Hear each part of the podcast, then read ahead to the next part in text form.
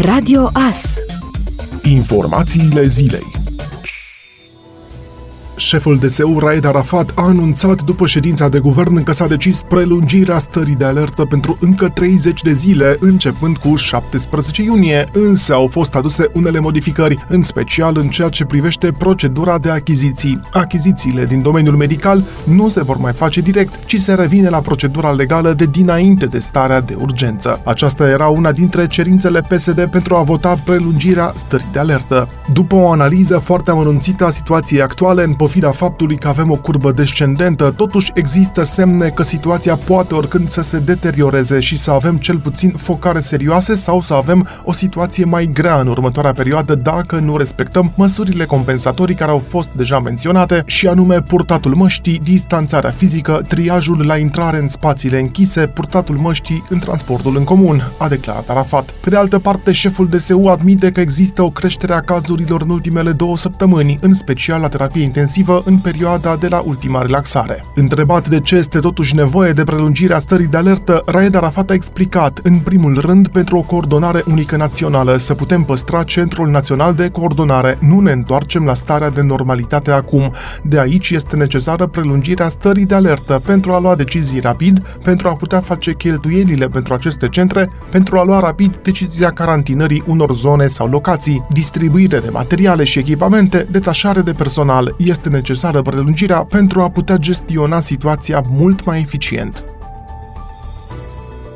Parlamentul a dat vot pentru înființarea Direcției de Investigare a Infracțiunilor de Mediu. Proiectul, supranumit DNA-ul Pădurilor, a primit vot de la toate partidele cu excepția UDMR și va funcționa în subordinea parchetului general. Procurori specializați vor investiga infracțiuni precum tăieri ilegale de lemn, nerespectarea normelor antipoluare și uciderea unor specii protejate. Proiectul a înregistrat 119 voturi pentru și 11 abțineri. Direcția de Investigare a Infracțiunilor de Mediu este creată creată după modelul DICOT și DNA, va avea un procuror șef numit de președintele țării. Proiectul a fost inițiat de mai mulți parlamentari USR. Proiectul primise aviz negativ de la CSM pe motiv că nu sunt indicate sursele de finanțare pentru organizare și posturile noi care trebuie create. UDMR s-a abținut de la vot, criticând proiectul. PNL și PSD au votat proiectul, deși recunosc că nu este perfect. Pe lângă tăieri de păduri, procurorii acestei direcții mai au în competență infracțiuni legate de depozitarea sau traficul de deșeuri sau nerespectarea normelor antipoluare. În expunerea de motive, se arată că amploarea fenomenului infracțional de mediu și specificitatea lui impune soluția unei specializări a persoanelor cu atribuții de cercetare penală în domeniu și alocarea de resurse pentru constituirea unei instituții cu atribuții clare pentru combaterea criminalității de mediu mediu.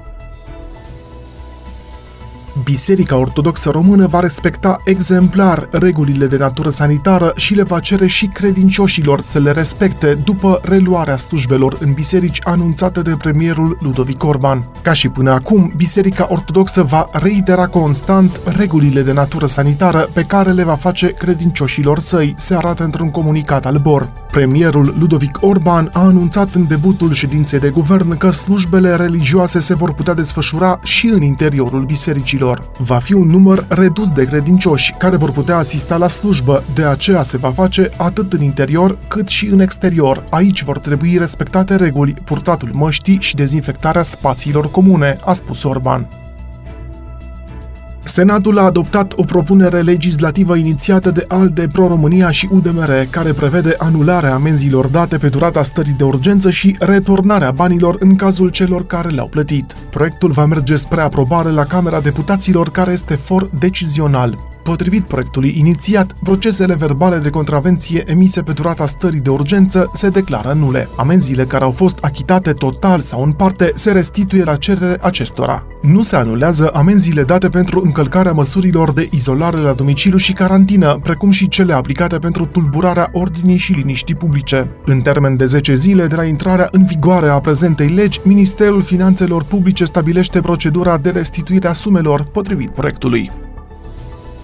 Medicii de familie, farmaciile, cabinetele de specialitate, cabinetele stomatologice, laboratoarele de analiză sau imagistică medicală vor primi lunar de la bugetul de stat câte 5.000 de lei pentru fiecare tură de activitate în scopul achiziționării echipamentelor și materialelor de protecție necesare față de coronavirus. Măsura este propusă de mai mulți deputați PSD într-un proiect legislativ adoptat de Senat. Argumentul inițiatorilor este că în contextul pandemiei de COVID-19, sistemul de servicii medicale și farmaceutice trebuie să facă față unor provocări noi și urgente, precum și unor cheltuieli suplimentare necesare prevenirii infectării populației. Prin urmare, proiectul prevede că furnizorii de servicii farmaceutice și medicale de specialitate în regim de ambulator aflați în contract cu casele de asigurări de sănătate vor beneficia lunar de suma de 5.000 de lei pe tură de activitate pentru asigurarea materialelor de protecție. În comisiile de specialitate, senatorii au introdus printre beneficiari și cabinetele stomatologice. Sumele vor fi asigurate prin transferuri de la bugetul de stat către Fondul Național Unic de Asigurări Sociale de Sănătate și vor fi destinate pentru procurarea materialelor de protecție contra infecțiilor, utile furnizorilor și asiguraților. Pentru a intra în vigoare, proiectul mai trebuie adoptat de Camera Deputaților și promulgat de șeful statului. Naționala de handbal masculin a României va evolua în grupa a opta de calificare la campionatul european din 2022 cu reprezentativele Suediei, Muntenegrului și Kosovo, conform tragerii la sorți de la Viena. România a făcut parte din urna a treia valorică la tragerea la sorți. Națiunile gazdă, Ungaria și Slovacia, alături de campioana europeană Spania și finalista ultimei ediții, Croația, sunt direct calificate la turneul final. Partidele de calificare se vor desfășura între 4 noiembrie 2020 și 2 mai 2021. Turneul final va avea loc în Ungaria și Slovacia între 13 și 30 ianuarie 2022. Ascultați Radio Astărnăveni 107 cu 1 FM și online pe tvas.ro.